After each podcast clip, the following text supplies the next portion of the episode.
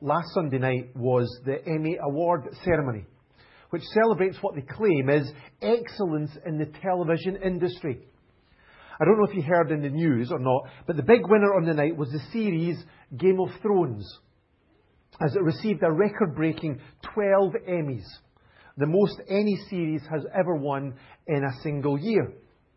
Now, I don't know if you know anything about Game of Thrones, but if you don't, it's filmed actually in Northern Ireland. And it's an epic fantasy series and it has attracted huge audiences. It is the most popular HBO show ever in the States and has many passionate fans, including the US President. Last year, the official Twitter account of the White House tweeted a Photoshop picture of Mr. Obama on the Iron Throne of, uh, from the series. And there have even been reports of Obama has asked for advance copies of the series to watch it before anybody else has. But not that I would advise anybody to watch that series. Now, I haven't ever seen it, okay? So, what I'm basing my judgment on is what other people have written about it, reviews of it, and things like that. But I think most people who have seen it would agree that this series has pushed the boundaries on what is acceptable as entertainment. The level of brutal violence, torture, sexual immorality, and in particular sexual violence against women has brought a huge amount of criticism. And here it is getting 12 Emmy Awards as the pinnacle of excellence in television. Now, we're not here this morning to start a campaign of boycotting a certain TV series. Game of Thrones is not the only thing on our TV that we would be concerned about or that we might choose not to watch. But I mention it this morning as a reminder of the kind of world that we live in this, uh, just now. We don't only live in a sinful and, and sin drenched and evil world where horrific things happen out there. But because of the advance of technology and the direction of the entertainment industry, we can also bring the graphic images of those things right into our living rooms and into our hearts and into our minds. And this makes living the blessed life incredibly difficult. Because Jesus described what the blessed life looks like in his Beatitudes. And his sixth Beatitude, it stands in a marked contrast with the world that we live in today. So we're going to read it from Matthew chapter 5 and verse 8. Matthew chapter 5 uh, and verse 8. It says this Blessed are the pure in heart, for they will see God. Let's read that again. Blessed are the pure in heart, for they will see God. When we read the Gospels, I think it's so easy to end up feeling kind of jealous of the disciples. You ever felt jealous of the disciples as you read through the Gospels? Of course, I don't think I could do without the, the technology or the luxury of living in 2015. And no matter how much we complain about the state of our society or our health service or our government, it's still a whole lot better than Rome dominated Israel. But for a while at least, I think, I think many of us would be willing to put up with some of those inconveniences and those problems for the privilege of seeing God. Could you imagine what it would be like to be able to write things like this? The Word became flesh and made his dwelling among us. We have seen his glory, the glory of the one and only, who came from the Father, full of grace and truth. As the disciples spent time with Jesus, as they watched him interact with other people, as they listened to his teaching, witnessed his miracles, shared with him their problems, learned from his example, experienced his love and his friendship. They had the unbelievable privilege of seeing God. Because Jesus said, Anyone who has seen me has seen the Father. The disciples of Jesus were so privileged. They were so blessed. And yet, in this beatitude, Jesus promised that this can be our experience. Because the blessed will see God. They will know God. They will spend time with Him. They will enjoy His love and His friendship and His care. They will have an intimate relationship with Him. They will experience what our hearts were made for and what we ultimately long for. This is what David expressed in Psalm 27, verse 4. One thing I ask of the Lord, this is what I seek, that I may dwell in the house of the Lord all the days of my life, to gaze upon the beauty of the Lord and to seek Him in His temple. And for those who are blessed, they can experience a measure of this right now. Jesus promised that there are those who will know the reality of, the, of God in their lives on earth. John chapter 14, verse 23, he promised, My Father will love him, and we will come to him and make our home with him. By faith, the blessed will see God in their lives right now. They will believe that God has come to live in them by His Holy Spirit. They will experience His love and His acceptance. They will listen for His voice. They will receive His care and His provision. They will be upheld by His everlasting arms. They will see Him at work in His life and through their life. This is the promise of a life changing relationship with God.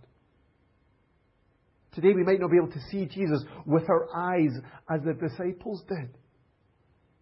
But we can know that He is with us in an even closer relationship. As Jesus said, Surely I am with you always to the very end of the age. But none of us see God perfectly now. Paul says in 1 Corinthians chapter 13 and 12, Now we see but a poor reflection as in a mirror. No matter how much we seek after God on this side of eternity, there will always be some limitation in our experience of God's presence. For everybody. Sometimes the blessed will experience His closeness. Sometimes they will experience uh, this, this intimacy with Him. Sometimes they will hear His voice. Sometimes they will just be overwhelmed with His love. But sometimes, even although they stand on His promises, even although they will read His Word and pray in faith, sometimes they will still feel far away.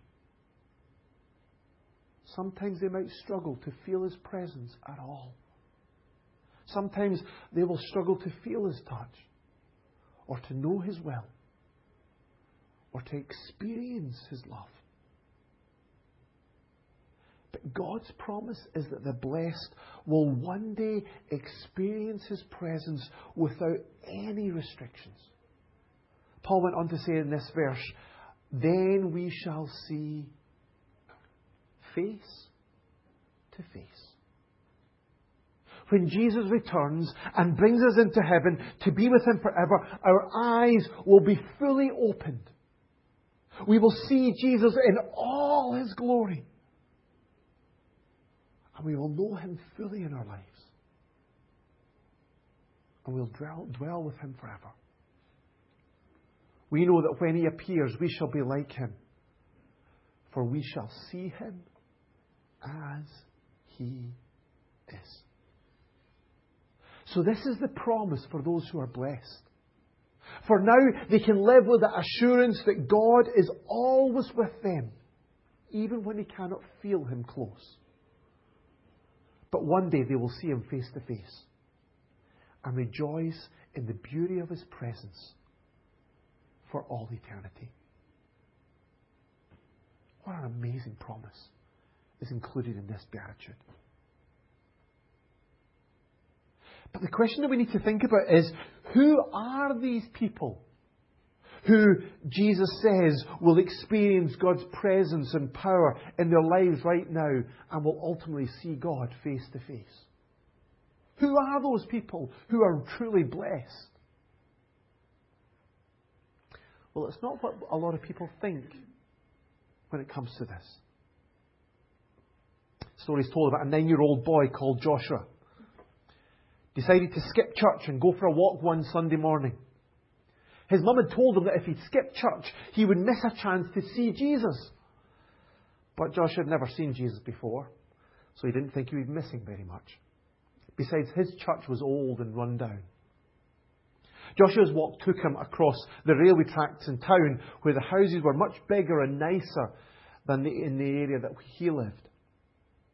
Soon he found himself in front of the biggest, most beautiful church he'd ever seen.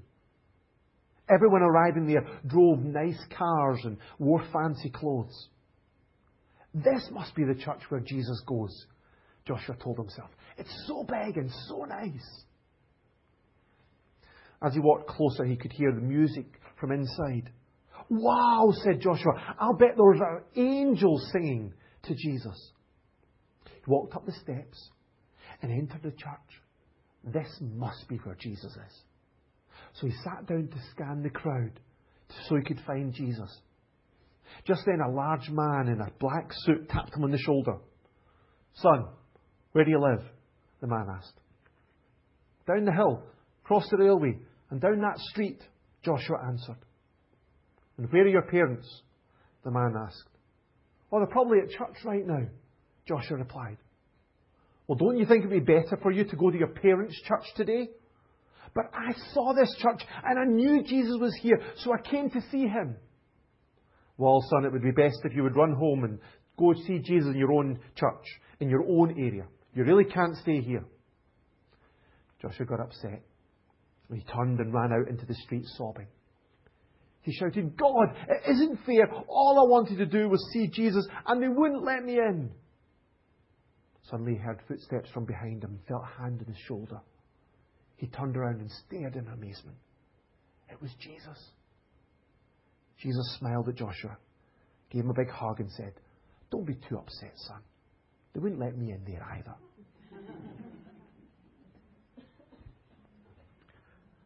Attending the largest church with the most impressive music, the most inspiring services, that doesn't guarantee seeing eh, Jesus.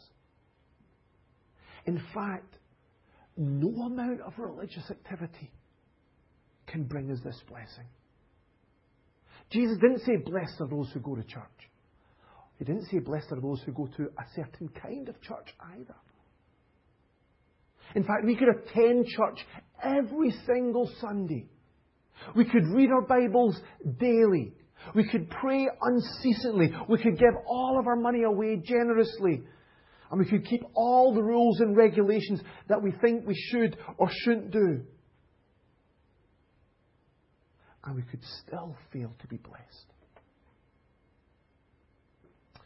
The Pharisees, they were experts in ceremonial purity. They worked hard keeping all the literally hundreds of rules and regulations of the law that God had given to Moses.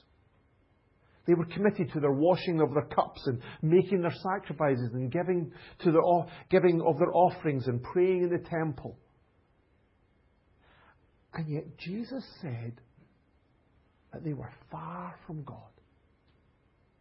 This is what he said in Matthew chapter 23. Woe to you, teachers of the law and Pharisees, you hypocrites! You are like whitewashed tombs, which look beautiful on the outside, but on the inside are full of dead men's bones and everything unclean. In the same way, on the outside, you appear to people as righteous, but on the inside, you are full of hypocrisy and wickedness. For all their religious activity and their dedication and their effort, the Pharisees did not see God. because their rituals and their ceremonies couldn't clean what mattered most the inside, their hearts. Because Jesus said, the ones who will see God are the ones who are blessed because they are pure in heart. Being pure is about being uncontaminated with anything corrupt. It will be revealed in what we do and where we go and what we say. But it starts from a deeper place than that. It's about the inner core of our thoughts and our motives and our desires. It's about an undivided heart. In relation to other people, this means that we won't have ulterior motives. We won't seek to deceive or to manipulate. Instead, we will be transparent and sincere. In relation to God, it means we're going to be completely devoted to Him. There'll be no hypocrisy, no deceit, no mixed motives, no conflicts of loyalty between God and the world.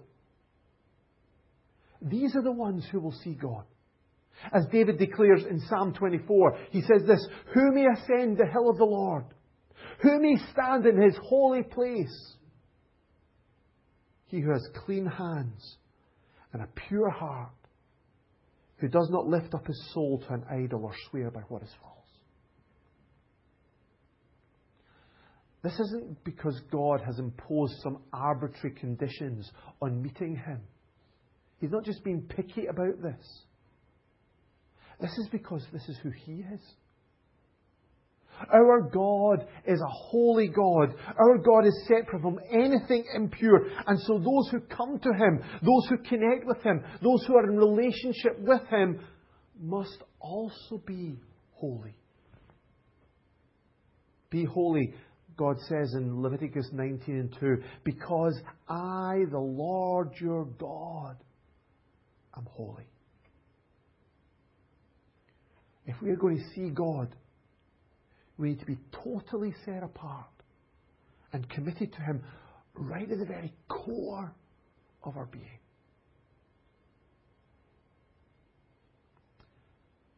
But this means that we have a huge problem.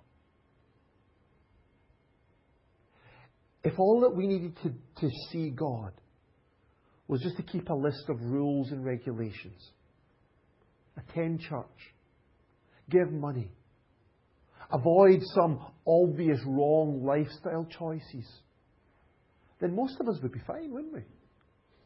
With a bit of effort and a bit of dedication, most of us could get there.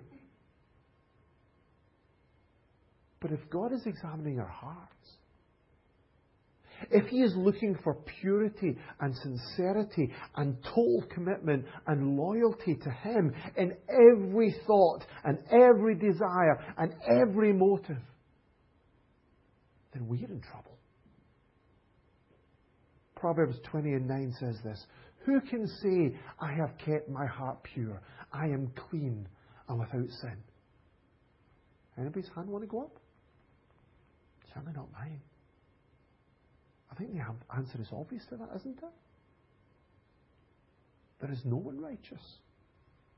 Not even one, Paul says in Romans chapter 3 and 10.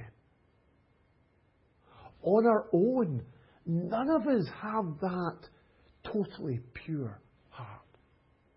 Our motives are so often mixed. Our loyalties are divided. At times we are completely dedicated to God and we sing those wonderful worship songs and commitment songs with everything within us. But too many times we've followed this world and our own desires. We have hearts that are tainted by sin. And so if it was up to us, if it was all about what we could do and what we could achieve, then this beatitude would promise something wonderful. But it would promise something wonderful that would be always out of our reach. It would actually condemn us to be always separated from God. But of course, we're here this morning to celebrate that it's not up to us. We can be among those who will see God. Because through Jesus, we can receive a new heart, a pure heart, a heart that loves God with every beat. This was a promise given to the prophet Ezekiel. I will give you a new heart and put a new spirit in you. I will remove from you your heart of stone and give you a heart of flesh. I will put my, my spirit in you and move you to follow my decrees and be careful to keep my laws.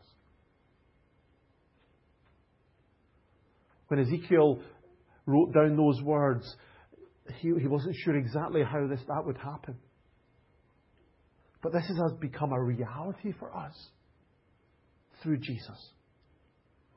Because the blood of Jesus, God's Son, purifies us from all sin.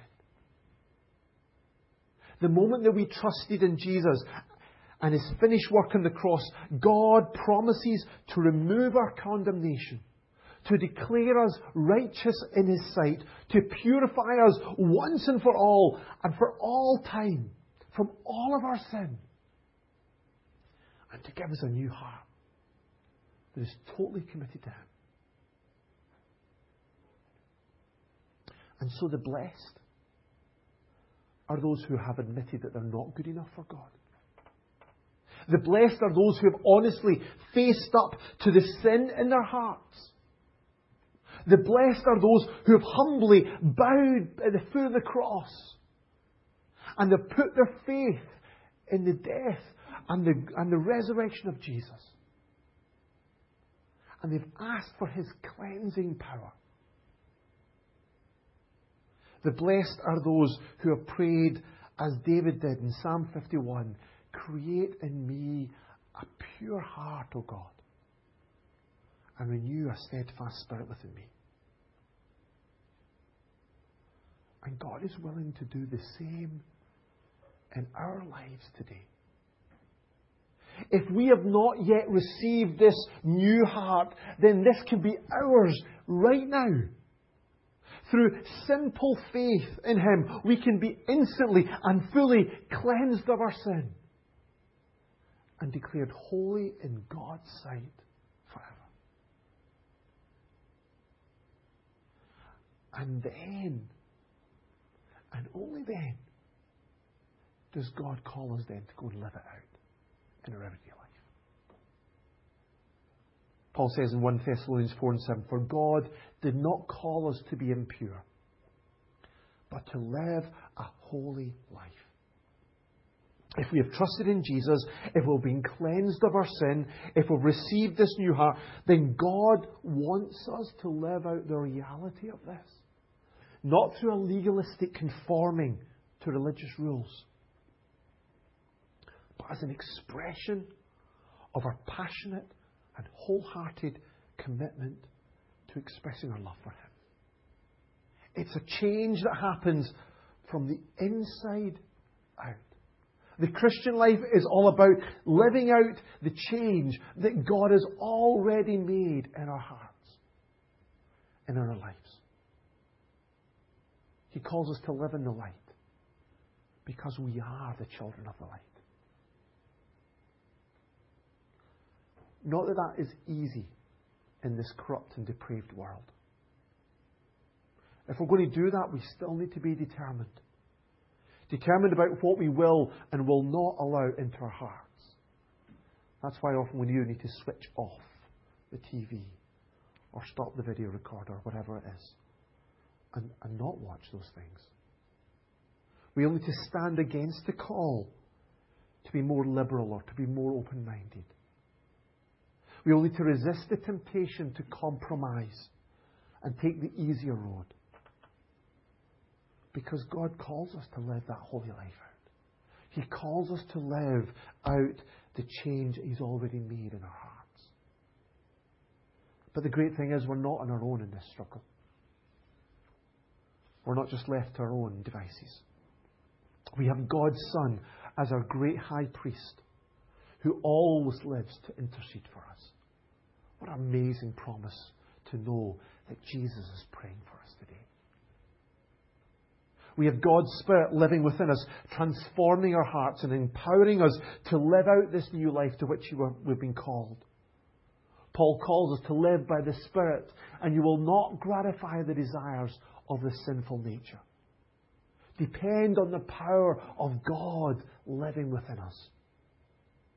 And we have God's Word in our hands to teach us, rebuke us, challenge us, and train us in righteousness. How can a young man keep his way pure? Psalm 119 live, asks. And he answers, by living according to your word.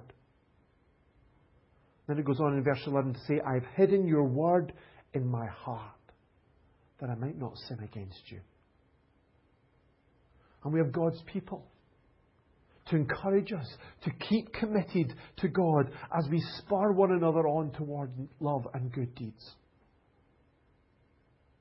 But because we have this new heart, we can also come right into God's intimate presence and approach the throne of grace with confidence so that we may receive mercy and find grace to help us in our time of need. So the question we're, we're thinking about this morning is are we just going to follow this world where evil is often celebrated and rewarded, and where good and pure is often ridiculed? Or are we going to be among those who are truly blessed? Are we going to put our faith in Jesus and allow Him to purify our hearts and transform our lives so we can have the assurance of God's presence in our lives today. And to know that one day we will stand before Him face to face. Blessed are the pure in heart, for they will see